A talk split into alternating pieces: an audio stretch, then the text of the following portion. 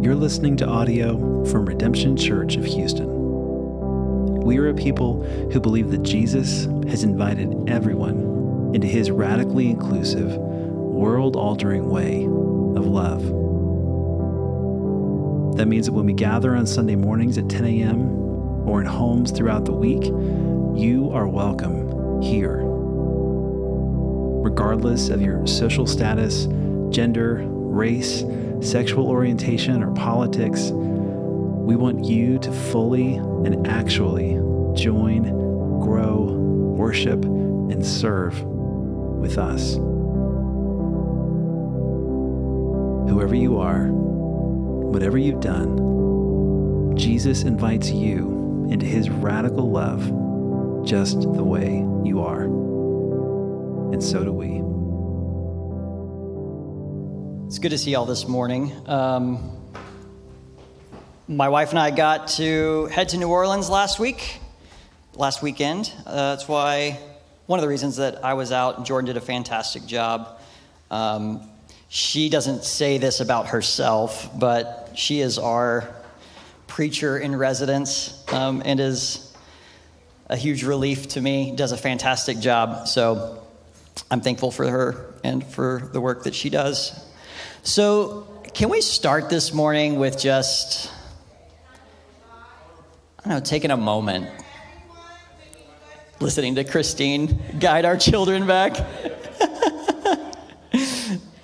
um, part of the sense that I had as, as I was leaving Houston and driving to New Orleans last Friday, for the first time ever, right? I've been a part of the pastoral staff of this church for, I don't know, four years or something like that.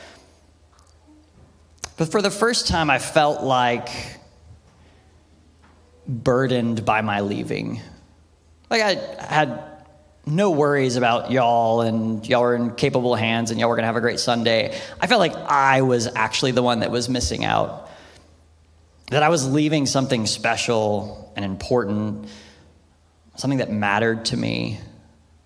Um And so multiple conversations that I've that I've had over the last couple of days and really over the last couple of months and probably over the last couple of years have centered on the fact that all of us are just tired. And so can we just start this morning by just taking a beat? Just taking a deep breath. Just remembering that in this moment in Uh, what is probably for most of us an awkward silence. Like Jesus has offered to meet us here.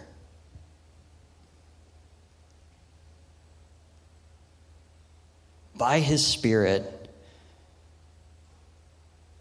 in our gathering together, we encounter the risen Christ.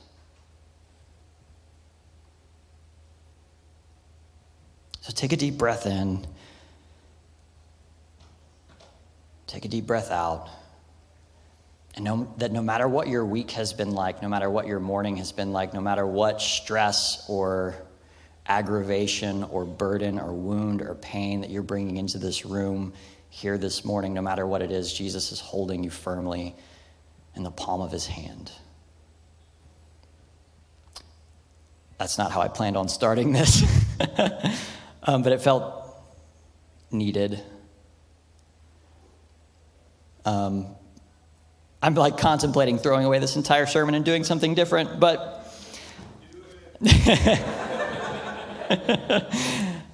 for the next several weeks, what we're going to be doing is we're going to be looking at uh, what I'm calling the quiet life.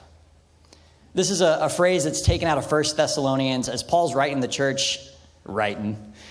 Who would tell me you grew up in Southeast Texas without telling me you grew up in Southeast Texas? Paul's right in the church, and he's telling them, like, hey, here's what here's what I want for you. And he gives them all these, like, exhortations at the end. And what was going on at the time is um, they were basically being told, hey, Christ has already returned. Like, the kingdom has come. You've missed it. And, and there's all this confusion. And so Paul's, like, reminding them, hey, no, no, no. Remember what I taught you when I first came to you. And in all of this confusion, there's a lot of turmoil about what we ought to be going about the business of doing. And there's some speculation about what exactly was happening. Maybe some of them were like, well, Jesus has already left us, so it doesn't matter. And they're just kind of throwing up their hands. Or maybe some are like, well, Jesus is coming back today, so nothing matters. And in all of that, Paul is saying, no, no, here's what I here's what I want you to do. I want you to go be good citizens. I want you to go and live a quiet life. Go get a job. Be good citizens of Thessalonica and lead a quiet life. This is Paul's command to the church in one of the earliest letters that we have from him. In the year two thousand, I wasn't quite sure how to say this, in two thousand, in the year two thousand, in two thousand, Um, a sermon delivered at Passion, like the big conference they do, the Passion Conference. Those of you that know, know. Those of you that don't, don't worry about it. It's fine. Your life is complete without it. But in the year two thousand, twenty-two-ish years ago, there was a big one-day Passion Conference, and a man named John Piper, again, you're good without him.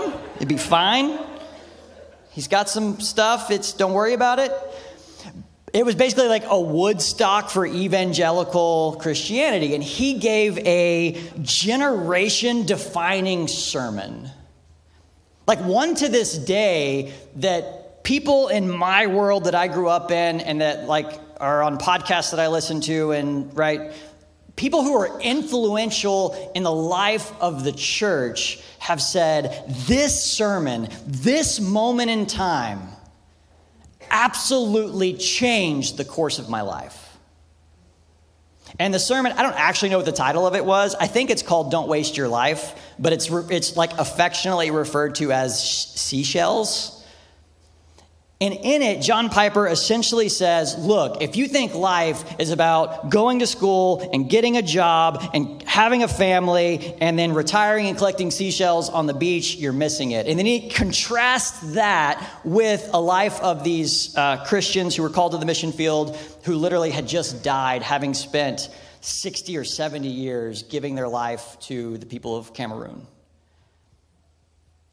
And what he says without saying it is if you don't do that, you're not following Jesus.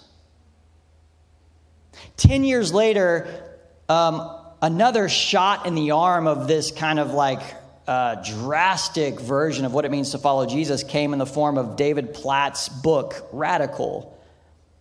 And again, in the, in the face of like rightfully so criticizing a consumer-driven American church, right? So the criticism is right and good. I think the conclusion was off base.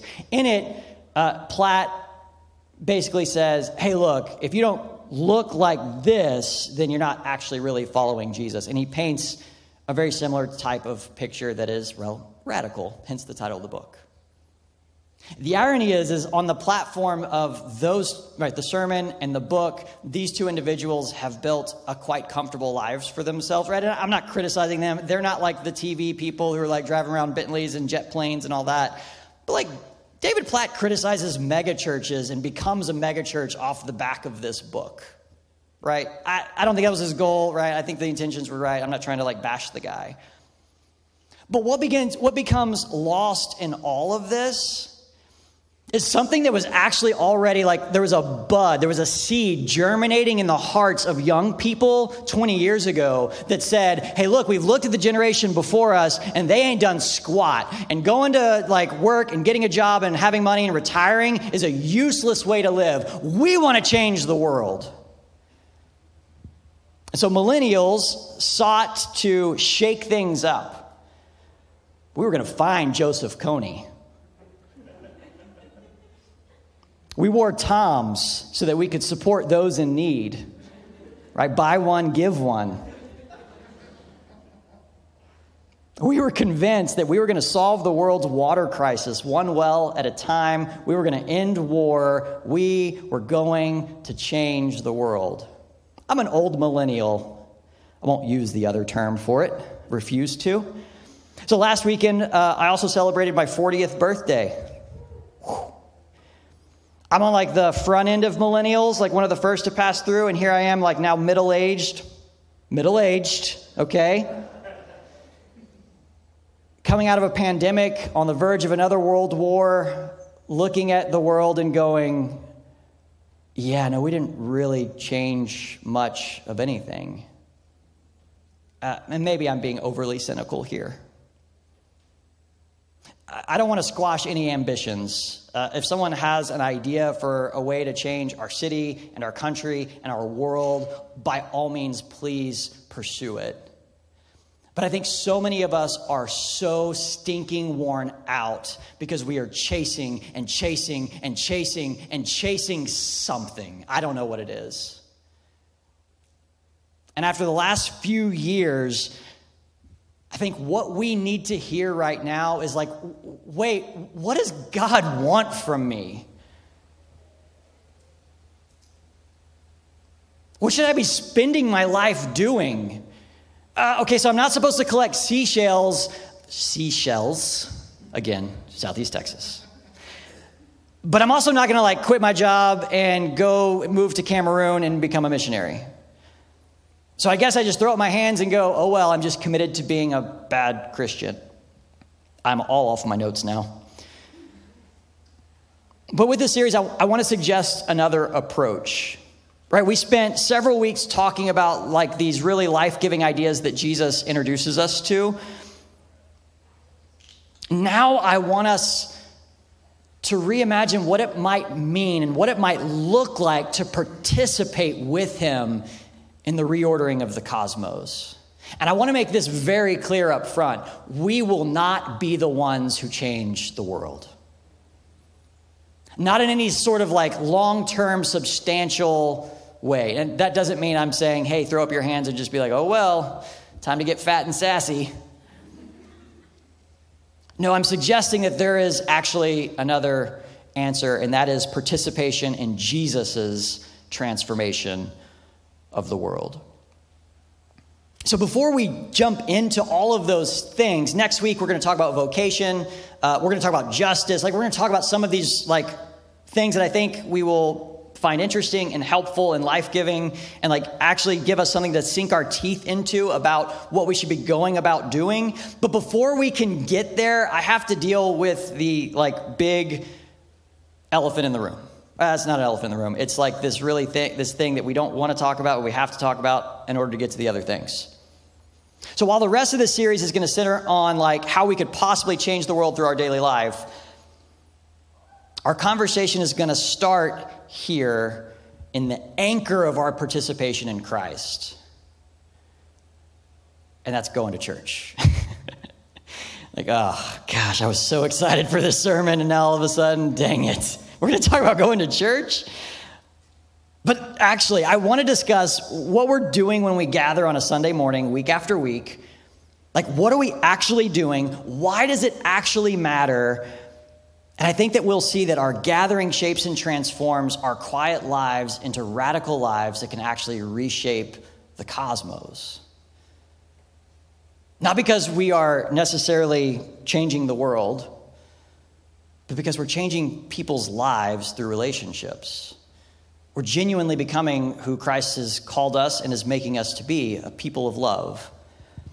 So first, let's jump into Hebrews. Um, this is our text this morning. It's from a letter. It's possibly a sermon that became a letter.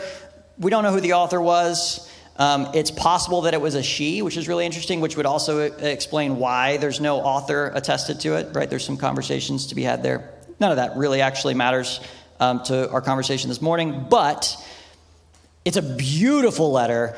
Uh, it's excellent grammar and syntax and poetical structure and all those sorts of things. And it's basically a letter to Hebrew Christians, hence the name, that's trying to encourage them from walking away from Jesus. We don't know exactly why, but there seems to be something that's causing these Hebrew Christians to go, ah, you know what, this just isn't worth it anymore.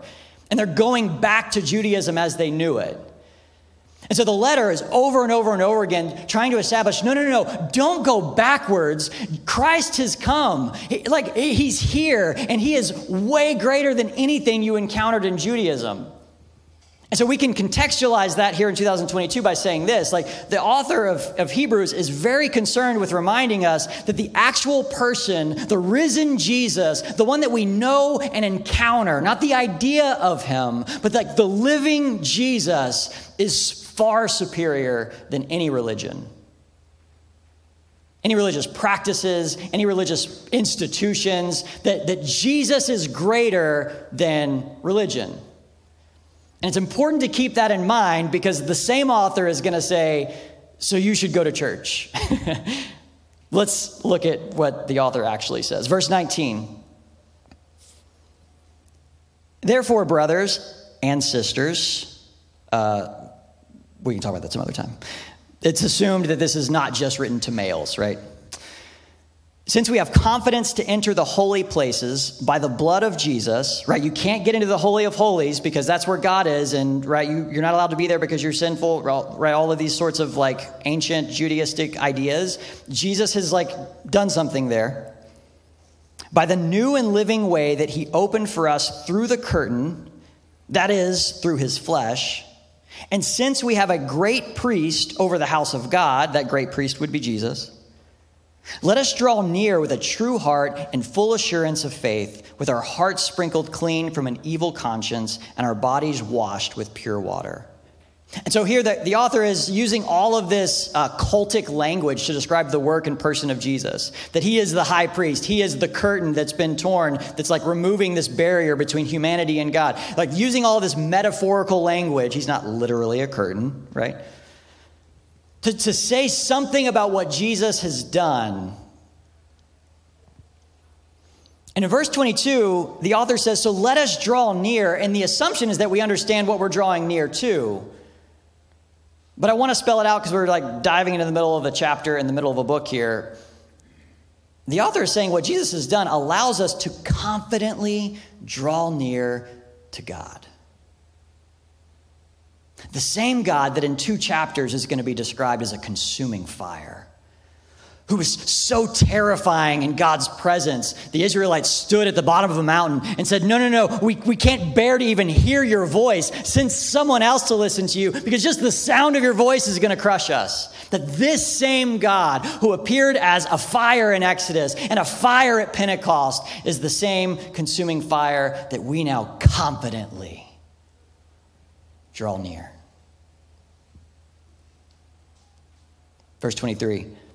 So let us hold fast the confession of our hope without wavering, for he who promised is faithful, and let us consider how to stir up one another to love and good works, not neglecting to meet together, as is the habit of some, but encouraging one another, and all the more as you see the day drawing near. So I want to start by asking the question, why does our gathering matter so much? Like, ah, eh, it's like, I don't know, I don't really get much out of it. Right? That's a phrase that's thrown around, uh, especially for like looking for a church. I didn't get much out of it this Sunday. I want to suggest first that our gathering matters because we need one another. Like God has rigged the game. We are creatures who are made for love, who won't arrive at love by like circumventing love. Uh, say it this way. We are people who are made for community. We will not arrive at community by ourselves. The way that we become people of love is through love. The way that we become people uh, that are rooted deeply in community is through community. And so the author of Hebrews says, hey, let us consider how to stir up one another to love and good works. Like this is a core and central and practical part of what it means to draw near to God. That we cannot draw near to God alone. Uh, if you have questions about that, wait till next fall. You can do the uh, What About the Bible class that we just finished. It was fantastic. It was great. We deal with this head on. But just take my word for it. We need each other. So primarily in our meeting together, in our coming together to worship, we are being shaped and formed into people of love in a way that just, for whatever reason, God has decided will not and cannot happen if we're out here on an island by ourselves. That we need the community. The Holy Spirit exists in the people of God. Y'all know that like famous passage that either tells you to work out or tells you not to drink, right? If y'all grew up in my evangelical circles, um, you are the temple of the Holy Spirit, so honor God with your bodies. Don't join yourself with a prostitute. I guess it could also mean don't go visit prostitutes. I don't know. Right, this passage that if you've heard that, and this means you should work out because you take care of your body because God lives in you. Or this means you shouldn't do naughty things because God lives in you. Uh, well, what Paul actually says there is y'all, if I can use some of that Southeast Texas again, y'all are the temple of the Holy Spirit. Y'all are in whom the Spirit dwells, not you. We can go another step further. The Holy Spirit gifts the people of God with like spiritual gifts for what purpose? The edification of the community. The Holy Spirit gifts you for the sake of the community, not for your own sake. And so Paul goes to great lengths in First Corinthians ten, I think it is, where he says, hey, you got the gift of tongues, you've got the gift of prophecy, you got these like really fantastic, incredible gifts. Guess who they're for? They're for the community. So the community ought to benefit from them. We, the community, are the temple of the living God.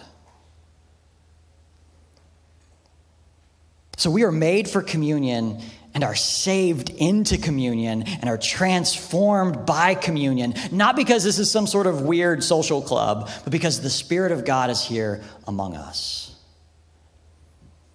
So we need each other, but others need us as well. This works both ways. So we need the gathering, but the gathering needs us. I want to make a quick aside. I hope it's a quick aside. Many of us have come into this specific community because we've not been able to find an actual community of love like this outside of this place. In other words, uh, a lot of us are here because we've been wounded by the church. I, I want us to find healing. I want us to know that this is actually really and actually a safe place. But part of what that looks like, if you've been here for a little while and you begin to heal, is you are now a co-creator in that process. That, that you are now part of this being a safe community or not a safe community. That, that you are not just a consumer of the safe space. You are a participant and a co-creator of this safe space. There's an actual, like, real important burden there. Now, if you're new, right, you found us in the last year and you've got significant wounds and you're just like, dude, just be glad I showed up today because like two sermons ago you told me I didn't have to. I don't know. Like you're contradicting yourself, man. No, like actually really, like this is a safe space when you need to, to just show up, sit in the back and just be. I don't have the energy, I don't have the strength, I don't have the whatever I need to actually give to the community today. I just need to be near the presence of God and in hopes of finding some peace, in hopes of finding some healing, in hopes of finding some sort of faith because I'm hanging on by a thread here. We want to be that place. But I can't be that place for us. Lauren can't be that place for us. Mike can't be that place for us. Our job is to shape and shepherd us as a people into that place. But we have to do the hard work of actually like including people, seeing people, talking to people, inviting people to lunch, inviting people into our lives, that sort of thing. We have to do the hard work of actually loving. Okay, aside over. Uh, second reason our gathering matters is our gathering is formational. I know it doesn't feel like it sometimes, right? Um, I don't know. I think part of how we are dysfunctional as a church is because of some of the evangelical stuff, because of so many of you that are in like the research and medical and scientific community, we come and we expect information to be our saving grace. If I can just get some information, if Brandon can just say something, if I can just have that data piece that I'm missing. And we think that like going to church is listening to the sermon. That it's all about information. If I gave you a test right now and said, hey, I'll give you a hundred bucks for every question that you get right. Here's my sermon title from six months ago. What was it about? And I asked you a series of questions. Right? I bet most of us would not do well on that. Um, I probably wouldn't even do well on that. All right, I taught seventeen-year-olds for eight years, and one of the things I quickly realized is, oh, yeah, y'all don't remember anything that I say to you. Uh, hold on, wait a second. And it's that old chestnut, right? People remember whatever it is, five percent. Y'all analytical are going to be like, no, it's actually three percent. I don't know the number. It's a small percent of what we hear. We actually, like, internalize, know, remember, and take with us. So then how in the world is this formational? It's not formational uh, because I've given you some bit of data that you didn't have. It's not formational because I gave you some sort of like life application that you needed, and now everything suddenly makes sense. It's formational because this is the workshop where God engages our souls, where we encounter the Spirit of Jesus. It's formational because God is doing something among us. And so week after week after week, this cumulative effect begins to happen. And we look back and we're not the same we were as we were six months ago. And we're not the same as we were two years ago. And we're not the same as we were five years ago. And so uh, I want to very briefly talk about what we're actually doing when we gather. Just some like nuts and bolts that... I don't know, maybe this is a terrible idea. Um, I feel like is helpful and can actually like begin to shape our imagination for, wait, wait, what am I doing when I show up to church? What's happening? And I'm borrowing a lot of this from like Catholics and Eastern Orthodox, like mystic folks that understand this in some ways that we've come to hear a TED Talk and maybe listen to some like Coldplay, right? I know that's not who we are. No one's inviting me to do a TED Talk anytime soon. Um, like, no, something different is going on here. So, so what exactly is it? First, I want to start with a quote from Justin Martyr so y'all can know that I'm not, like, just making all of this up. So Justin Martyr is writing this around one fifty A D. And here's what he says. And on the day called Sunday, all who live in cities... or in the country, will gather together in one place. And the memoirs of the apostles or the writings of the prophets are read, right? That's the scriptures. As long as time permits. Then, when the reader has stopped reading, the president will verbally instruct, El Presidente, pleasure to meet you, and exhort to the imitation of these good things. Then we will all rise together and pray. And as we before said, when our prayer is ended, bread and wine and water are brought, and the president in like manner offers prayers and thanksgiving according to his ability, and the people assent, saying, Amen. And there is dis- distribution to each and a participation of that which thanks had been given. Right? He's describing communion here. That we participate in the, the thing that we have brought back to Jesus. And then to those who are absent, a portion is sent by the deacons. And it's, it's this simple, and it's this that the church has been doing for two thousand years in all of its shapes and forms. It begins by gathering. We leave our homes, our jobs, our like normal social places, right? Unless you're weird, you don't hang out here on a Wednesday night or Monday night or whatever. And you, we come to this place. And as we do, we bring all of our baggage and trauma and pain and joys and delights and successes and personalities and hang-ups and all this stuff. And we bring them together for worship. And in this coming together, we are forming a picture of the kingdom of God with varying races and cultures and ages and personalities all coming together to worship the King of Kings and the Lord of Lords. And we do this week after week because we need reminding that the kingdom of God is really and actually breaking in. And this is a glimpse of what it's supposed to look like.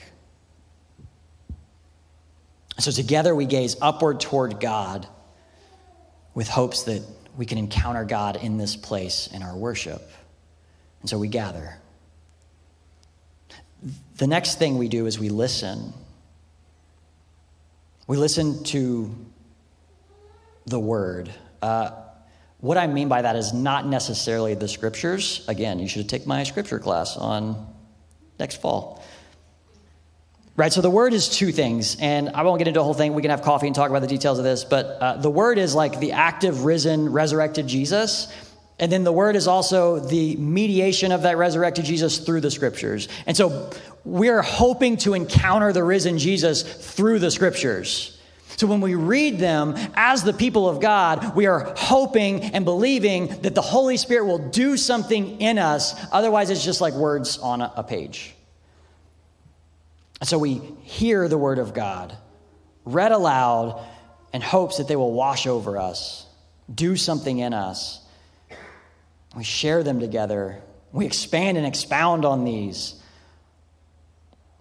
Right? And the point of the sermon is not that you would remember any detail, but that week after week, me standing up here and jabbering on would actually begin to slowly transform us. And then hearing, we respond. Right? So I'm going to be quiet here in just a minute. Mike's going to come up here, and he's going to lead us in song. And these songs are our worship to God. They are our response to God. They are our prayers to God, uh, to God and for one another. We respond in song. We also respond in giving. This is relatively new. We've kind of introduced it a couple weeks ago. Most Sundays, we're going to leave space for giving. And I'm running out of time, but I want to take a moment to, like, address this for a second. If you've been wounded by the church in this area, um, if you don't trust us as a church in this area, we are not asking or expecting you to give us and trust us with your money just because the guy with the microphone said so. Okay?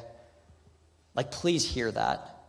This can still be a space in our worshiping together that, that God willing will cultivate some sort of gratitude and some sort of generosity in us. Whether that's generosity towards Redemption Church or just generosity towards our neighbor or generosity towards whatever organization you feel like you do trust with your giving.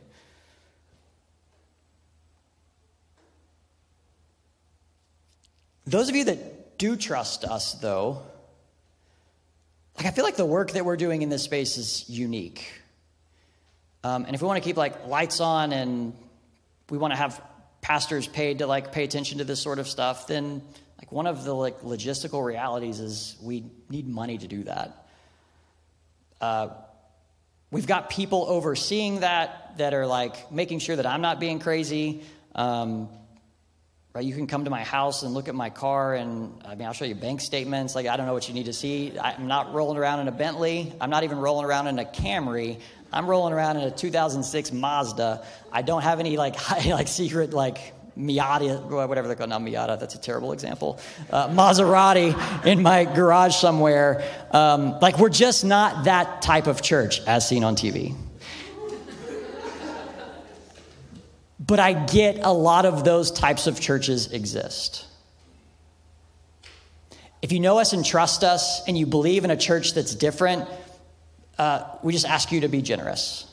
If you don't know us and trust us, don't give us any of your money. This is a space for you to cultivate some generosity, to respond to a generous God by prayerfully considering how you can be generous in the world that you inhabit. And for real, uh, if you have questions about that, like, come talk to me. Like, I don't want us to hide from those conversations. I don't want us to be ashamed of those conversations. I don't want you to feel like I'm going to unveil some sort of skeleton and the closet, I promise. Uh, I don't think you will. We can barely get our sound to work every Sunday. Like, okay, we're... oh, goodness gracious. Okay. But the, the climax of our response is not in our generosity. The climax of our response is the table. And this has been the, the, the reason that the church has gathered for centuries, is to come around the table of Jesus. And this is why all of our like individualness that we're coming from in order to gather in union with one another and with God is so beautiful, because now in all of our diversity, we come centered on the person of Jesus and we feast upon the meal of Jesus. And it's in this moment that the kingdom of God is most pictured among us. As the people of God at God's table are sustained and nourished by the presence of God. And then we conclude by sending. So at the end, having been given new imaginations, new encouragement, new nourishment, we are sent back out into the world to live kingdom lives, to live lives centered on the resurrected Jesus, to live lives of people of love. Last couple of points, and then I'll wrap this up. Our gathering reminds us of who we are. We might not feel it, but week in and week out, our commitment to show up into this place helps tether us to the fact that we were created to worship God, and we were created for one another. And coming back over and over and over again subtly anchors us in a world where we're so tempted to just become consumers. So liturgy, right, uh, worship, and community go hand in hand. And then lastly, our gathering helps us to reimagine our world and our place in it. Trains us to think differently about our jobs, our lives, our neighborhoods, our cities, all that stuff. We'll talk more about this next week. But this is one of the more underrated things that I think we do at our gathering. I'll end with uh, with this quote. Uh, it's from, I can't remember her name, shame on me. Um, she wrote a book called one hundred thousand Sundays of Worship. Basically, she is exactly what it sounds like. It's like a history textbook where she goes back and looks at, like, what is all the churches in all places at all times? What have they all consistently done? And she looks at, like, symbols and all the stuff. But she says this, like, at the end, in conclusion, about all Sundays of gathering for the Christian people. Worshiping is like eating a meal. It both satisfies our immediate hunger, and it also strengthens the body for what's ahead. The quality and the amount of food eaten will cumulatively affect one's health and overall well-being. Worship will affect the individual, which will affect the community, which by the grace and the Spirit of God will transform the cosmos. Let's pray.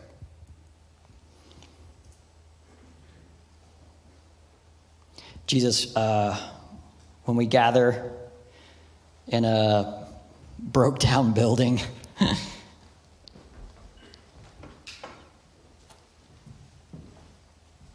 bringing all of our wounds and hopes and some faith, will you do something?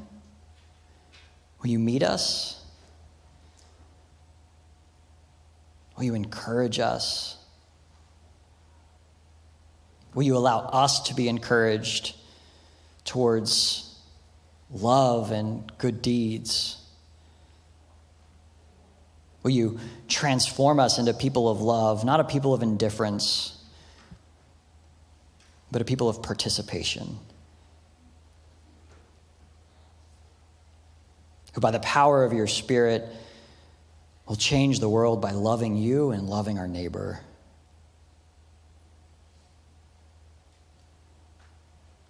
Will you restore our souls, give strength to the weary, bind the heart of the brokenhearted?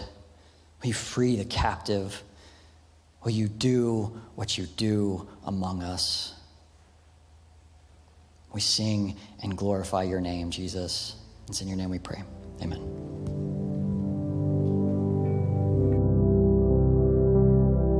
Thanks for listening.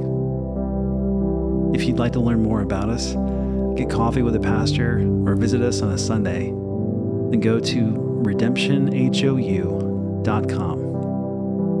And please know today that you are fully loved and fully accepted just the way you are. We hope to hear from you soon.